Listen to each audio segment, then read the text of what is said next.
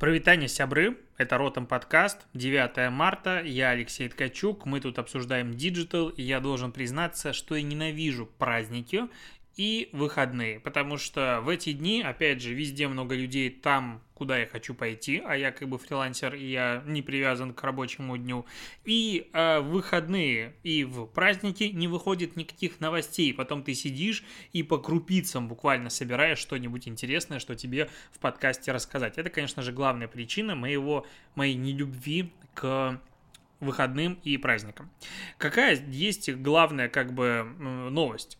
Главная новость – нарастающий как бы обсуждение и конфликт социальных сетей с Роскомнадзором у нас, ну и регулирование платформ на Западе. Эта тема я говорил и буду говорить, она будет у нас в подкасте обсуждаться регулярно, и вот у меня в Телеграм-канале, я тут вчера вечерком запостил новость про как раз-таки Роскомнадзор в России, и 87 комментариев, это я с парой человек, мы обсуждали, почему это хорошо, почему это нет, и, мне кажется, дискуссия получилась интересная, поэтому расскажу новость.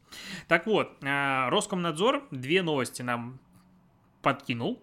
Первое, что он проверит блокировку 530 российских аккаунтов в Инстаграм за скоординированные попытки ввести других в заблуждение. Короче, они критиковали протестные акции, ну, то, что Навального посадили, и вот, типа, эти аккаунты критиковали, что не надо выходить на митинги, дети, я не знаю, что там были на самом деле за аккаунты, Facebook их забанил, сделал пометку, что, типа, вот это была пропаганда.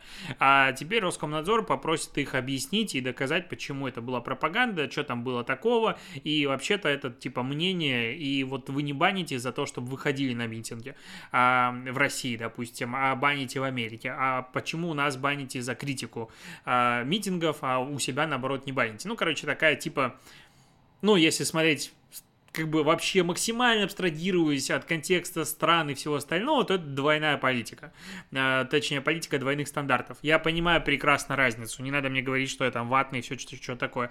Но выглядит со стороны, и для Роскомнадзора это обязательно так выглядит, как политика двойных стандартов. Но более интересная вторая новость, что Роскомнадзор потребовал от Фейсбука и Инстаграм восстановить доступ к материалам в официальных аккаунтах «Взгляда», РБК и ТАССа. Там была новость о том, что ФСБ задержала каких-то украинских то ли военных, я не знаю, кого задержала, короче, что-то связано с Украиной. Эта новость очень сильно, скажем, стормошило ребят из Украины, которые начали жаловаться, что это фейк-ньюс и все остальное. Тут как бы новости со ссылкой на ФСБ. И, ну, по классике ФСБ это не та структура, опять же, в идеальном мире, которая может фейк-ньюсить. Ну, это все равно, что говорить, окей, там ФБР или что-нибудь, или Моссад, какие-нибудь, короче, службы безопасности большой страны сделали заявление, и это типа фейк-ньюс. Но Facebook говорит, окей, да, мы не верим, и это фейк-ньюс, и поудаляли эти записи. И это выглядит очень странно на самом деле, потому что типа Facebook провел факт-чекинг и решил, что это неправдивая новость. Я не знаю, что это за новость. Но тут ТАСС, тут РБК, тут, ну, взгляд, фиг знает, что это такое, со ссылкой на ФСБ. То есть, ну, это не кто-то вышел и прикольнулся. Это как бы официальные источники информации. И вот здесь уже начинаются проблемы на самом деле. То есть, как бы я не хотел защищать Facebook в этой ситуации, а я его не хочу на самом деле защищать, но объективно взгляд на ситуацию говорит о том, что Facebook решает, что то, что говорит какие-то государственные структуры, не последняя, ФСБ это как бы, ну, важная, по сути, для сохранения страны организация, по идее, если бы она занималась тем, что она должна заниматься, но не суть. И когда она вот, типа, что-то заявляет, приходит в Facebook, говорит, не, что-то нам эта новость не нравится, мы считаем, что это фейк-ньюс, и удаляет ее, вот здесь начинается проблема. И здесь как раз-таки такая организация, как Роскомнадзор, опять же, если бы она выполняла только то, для чего она создана, как раз и должна предъявлять Фейсбуку за это, чем она и занимается. То есть, вот, когда ты смотришь на эту ситуацию, типа, вот, как она есть, мне очень сложно сказать, что вот Роскомнадзор опять выпендривается. Нет, он, по сути, делает то, ради чего он создан. Потому что тут происходит какая-то цензура. И типа, какого хрена Facebook вообще решает, где новость правдивая, где новость неправдивая. На составе тут, кто это написал статью, эксперты Social Jet, я, к сожалению, не знаю, что такое Social Jet, но, видимо, какое-то агентство, они, в общем, поделились тем, это в тему, каким образом модерация контента происходит в Твиттере и других соцсетях. Ну, грубо говоря, очень хреново. Ну, то есть, фейк-ньюс распространяется, в среднем фейковая новость набирает примерно 100 тысяч охвата, а верифицированная, опрувнутая новость со всеми ссылками на источники примерно 1000 охвата, потому что она безэмоциональна, скорее всего. Там сухие факты, а фейк-ньюс это типа, блин, вы видели, не знаю, крокодил съел собаку в парке у тебя на соседней улице. Конечно, ты пойдешь посмотришь, типа, в смысле крокодила на улице минус 20. Вот, и фейк-ньюс этим как бы и цепляет. И террористы, там приводятся какие-то факты про ужасное, как они распространяли про себя инфу, что типа на них были подписаны журналисты, они вступали в дискуссию и тем самым провоцировали еще больше распространения этой информации. Там модерация в Телеграм тоже указано, что она очень хреновая. Кстати, по поводу модерации в Телеграм тут произошел прикольный случай.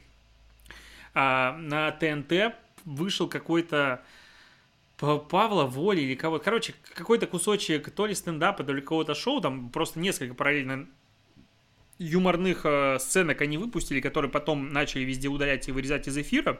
И какой-то из телеграм-каналов это опубликовал у себя. И этому телеграм-каналу пришел запрос от саппорта телеги, ну, официальный. Типа, ребят, либо вы удалите, либо, типа, мы удалим вас.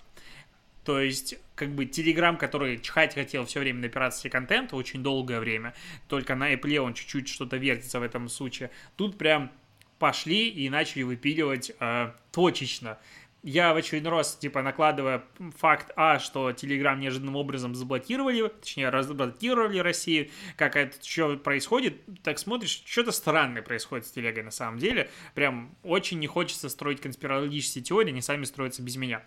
Так вот, и мы приходим к тому, что, опять же, Facebook и другие платформы, они слишком имеют много власти.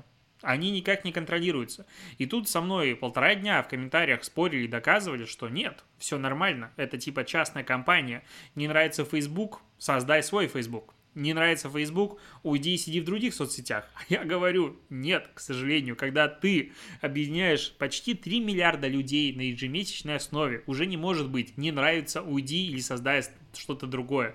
Парлер, который забанили просто, типа, за сутки, его выпили отовсюду.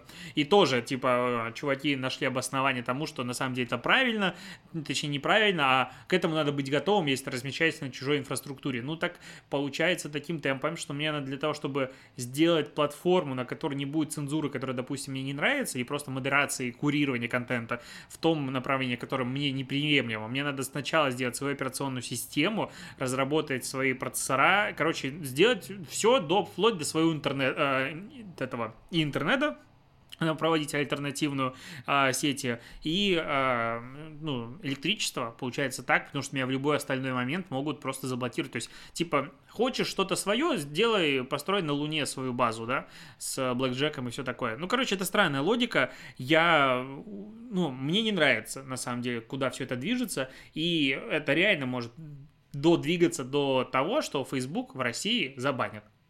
Ну, потому что они не реагируют никоим образом, пока я не вижу публичных реакций и новостей об этом, на требования Роскомнадзора. И когда это повторяется в очередной раз, а по сути новость о том, что Роскомнадзор чего-то потребовал от Facebook и Instagram, она в нашем подкасте с тобой появляется примерно, каждую неделю-полторы. Я уже сам устаю об этом говорить, но это часто появляется. И вот этого накопится критическая масса и просто забанят. Такое может произойти. Ну, то есть, я уже в этом, не то, что не сомневаюсь, я в это уже, начинаю думать и думаю, как же рекламные кабинеты будут работать. Инстаграм, скорее всего, может, не подпадет сразу же под эту блокировку. Но в целом, я, если не будет какого-то диалога, то это произойдет. И это очень печально. С одной стороны, с другой стороны, а как по-другому? Если страну под названием Россия заменить, допустим, на Германию, и вот я представляю, какая-нибудь структура в Германии требует от от Фейсбука, удалять или не удалять что-то, разбанить и все остальное, а Фейсбук такой, не, мы не будем подчиняться твоим законам. Мы не будем делать то, мы не будем делать все. А к чему все это придет? К блокировкам, к штрафам. Сначала, конечно, будет штрафы. Как бы, да, так это работает. Короче, печально. Меня не радуют эти перспективы. Давай к более веселой новости. Тут Lay's придумал хрустящие субтитры для любителей чипсов и Ютуба. Чуваки сели, покреативили и поняли, что когда ты ешь чипсы, у тебя хрустит в голове так сильно, что ты не можешь смотреть ютубчик. И они сделали, короче, расширение с нейросетями, искусственным интеллектом, которое ты вот включаешь, и оно, когда слышит хруст, а оно обучилось на 178 часах записи хрустящих чипсов. И вот когда это приложение понимает, что у тебя идет хруст чипсов, ты их ешь, оно автоматически включает субтитры на YouTube, чтобы ты понимал, о чем там говорят дальше. Ну, прикольная же штука. Ну, то есть, это абсолютно бесполезно. Пользоваться этим никто не будет. Но то, что такая проблема есть, да. Она улыбает 100%. Решение простое? Ну, я думаю, да. Короче, как такой кейс, который может поехать на Канны и что-то там выиграть, мне кажется, вполне себе да, потому что, ну, это нестандартное решение проблемы, которую, как бы, вроде бы все мы знаем, но вслух, скажем так, не признаемся сами себе.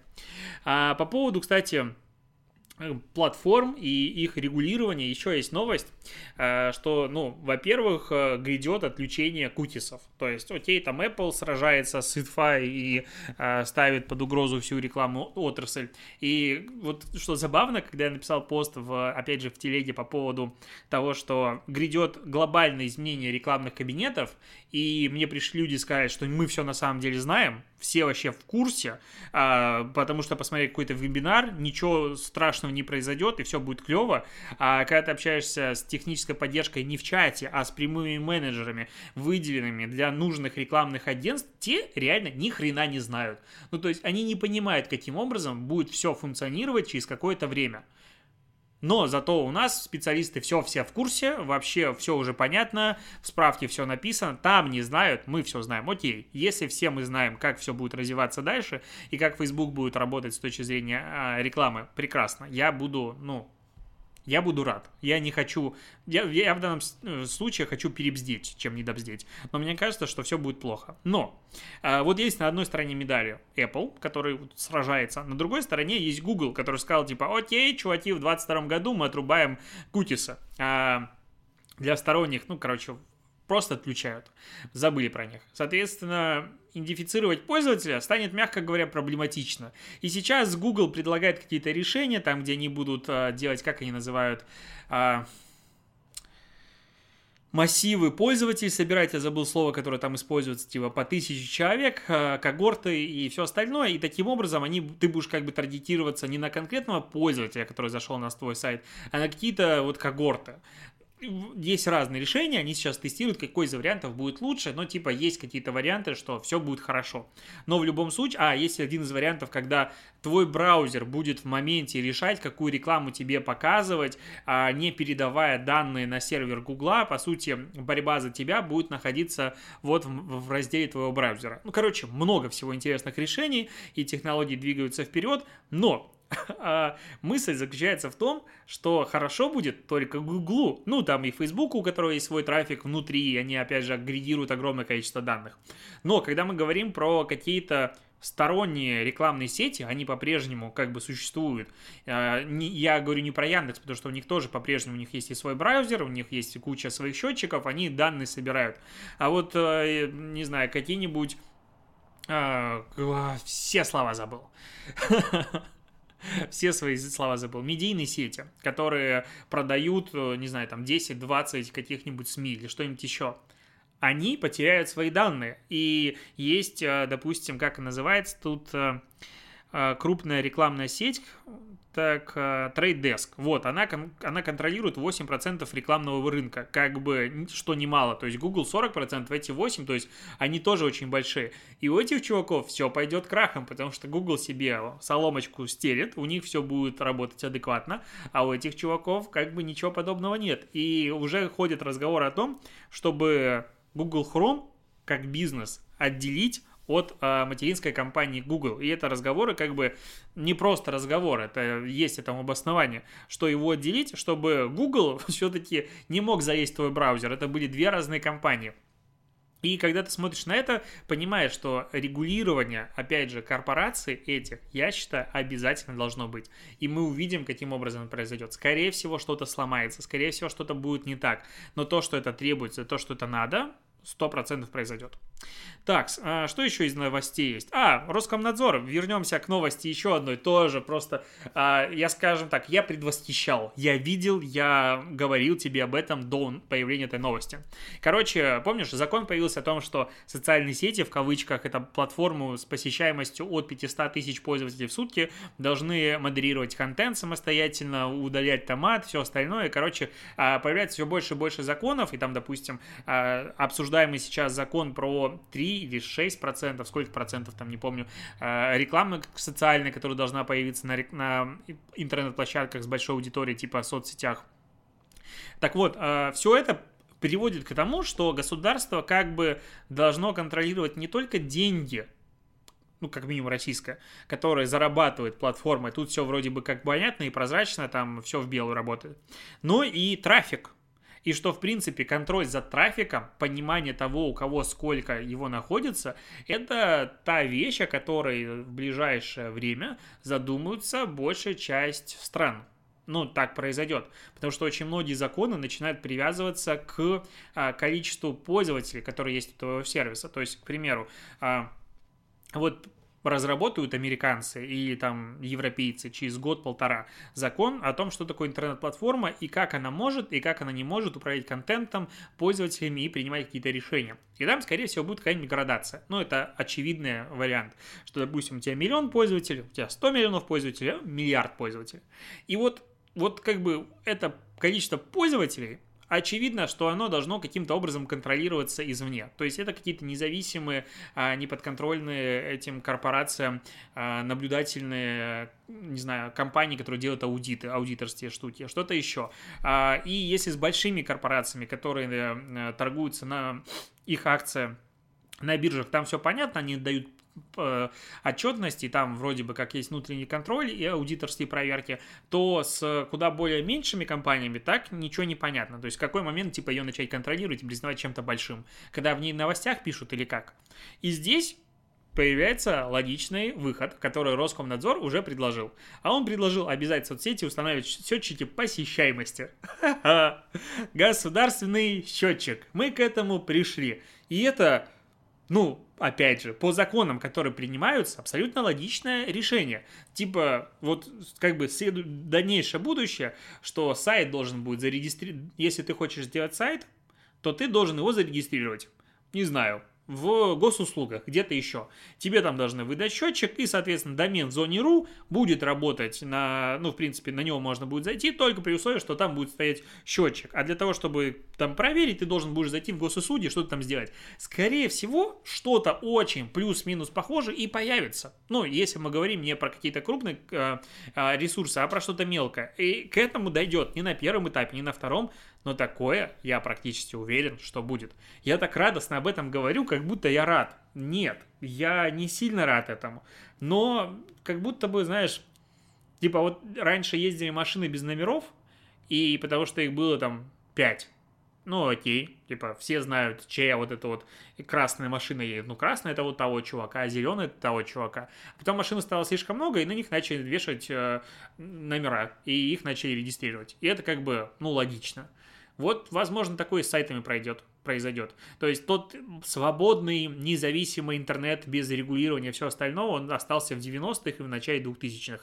Забыли мы про него и учимся жить совсем с другими законами. Так, тут Одноклассники, кстати, оштрафовали за 4 миллиона рублей за отказ удалять призывы идти на митинги. Одноклассники, красавцы, не поддались. И самая интересная тоже такая новость, которая определяет наше дальнейшее будущее, это новый формат, не совсем новый, но формат, который сейчас становится популярным и набирает какие-то обороты, это невзаимозаменяемые токены, NFT называется. Короче, блокчейн все-таки подарил нам реально полезную штуку, кроме биткоина, который растет и на нем кто-то зарабатывает. Успехов. Но по поводу невзаимозаменяемых токенов. Короче, эта штука какая? Если мы говорим про какие-то предметы искусства, изобразительного любого. Это всегда был офлайновый, предмет.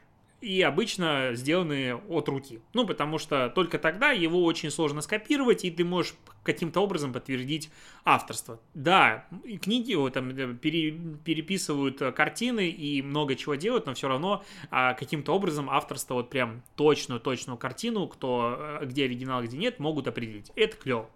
Поэтому они могут стоить $100 миллионов и любые цены, потому что, это все растет, этого больше не становится, и кто бы не хотел себе повесить картину Ван Гога. С цифровым искусством такого не происходило никогда. Да, продавались какие-то фотографии за какие-то баснословные деньги, но это в большей степени мелочи по сравнению с рынком антиквариата и живописи, и искусства офлайновым. Но тут появляются в 2017 году невзаимозаменяемые токены, которые, может быть, каким-то образом, я хрен знает, как это технически реализовано, но смысл его такой. Этот невзаимозаменяемый токен, он только есть один. Каждой этой штуки может быть существовать одно, его нельзя скопировать. Потому что, блокчейн работает так, что все люди, как сказать... Эта штука. Все элементы сети одновременно в курсе того, сколько чего сейчас находится в этой сети. Соответственно, ты не можешь что-то удвоить. Я очень плохо объясняю, как понимаю. Не суть. Смысл в том, что этот токен нельзя подделать, сменить. Он всегда один, и все об этом знают. Не конкретно, а всего один существует токен, а конкретно каждого токена одна штука. И эта одна штука токена может быть подвешена к цифровой копии какого-нибудь произведения. Чего угодно. Его токенизируют. И таким образом мы с тобой обсуждали, что продали гифку, неанкета за $600 тысяч. И это была тогда очень крупная сделка. Просто что-то особо СМИ не писали про этот невзаимозаменяемый токен, а я что-то в эту тему не копал. А сейчас начало все больше и больше всяких произведений искусства продаваться. И там уже, по-моему, какую-то то ли картину Бэнкси, ее купили, сожгли, перед тем, как сожгли, оцифровали, и таким образом это произошло первый переход офлайнового произведения искусства в диджитальное, его продали. Это очень прикольный прецедент.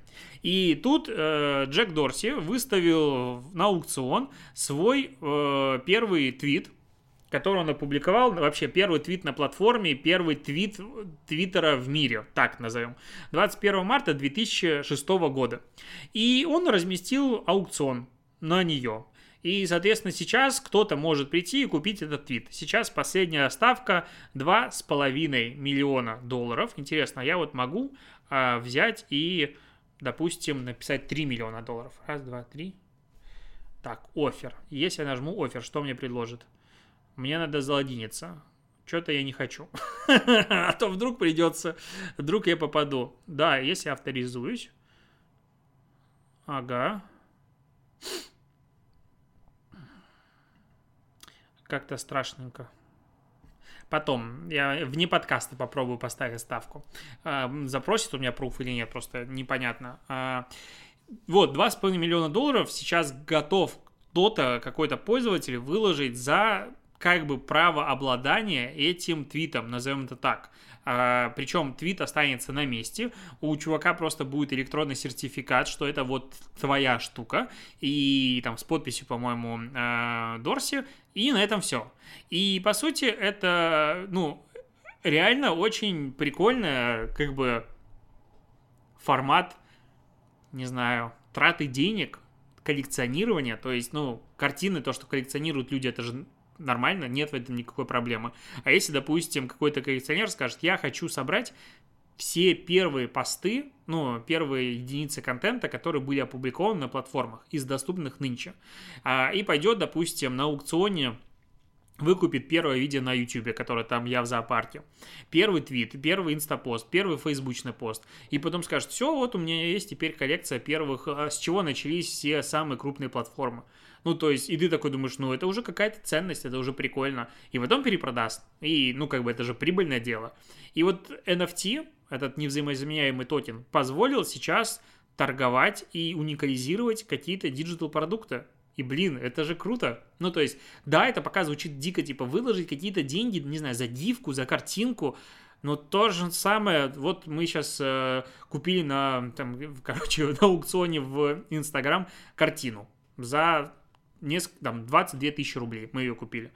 Очень прикольно, давно следили за этим художником. Это был адреналин. Ну, типа, это ж не вызывает вопрос. Ну, купил картину художника, он же потратил время, все логично, она будет висеть. В цифровом, как бы, искусство, ну, то же самое, на нее потратили люди время, они ее сделали, но она будет у тебя висеть не на стене, она будет висеть у тебя в интернете. Но, как бы, и что?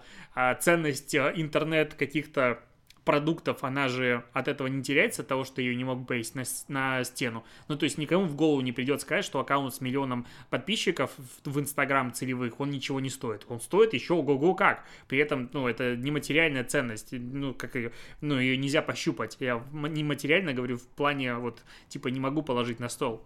Поэтому мне очень интересно наблюдать за тем, как будет развиваться рынок как раз такого цифрового искусства и как иллюстраторы и прочие ребята начнут на этом зарабатывать. Потому что если раньше ты просто, допустим, делал какие-то интересные посты в Инстаграм, красивые, то теперь ты их можешь продавать. Ну, или просто картинки, которые ты выкладываешь, ты можешь продавать, и вот прям аукционы. И, соответственно, твоя аудитория в социальных сетях, чем ее больше, тем, скорее всего, там твое искусство может быть более значимым. Этот social proof, он будет дополнительным, возможно, котироваться с точки зрения стоимости продуктов, которые ты выпускаешь. Короче, интересно нас ждет будущее. Мне нравится время, в котором мы живем. На этом все. Спасибо, что дослушаешь подкаст. Спасибо за все отзывы и оценки, которые я получил подкаст ротом в Apple подкастах. И вдруг, если ты не оставлял в прошлый раз, можешь оставить в этот раз, и я буду тоже польщен. Все, услышим с тобой завтра. Покеда.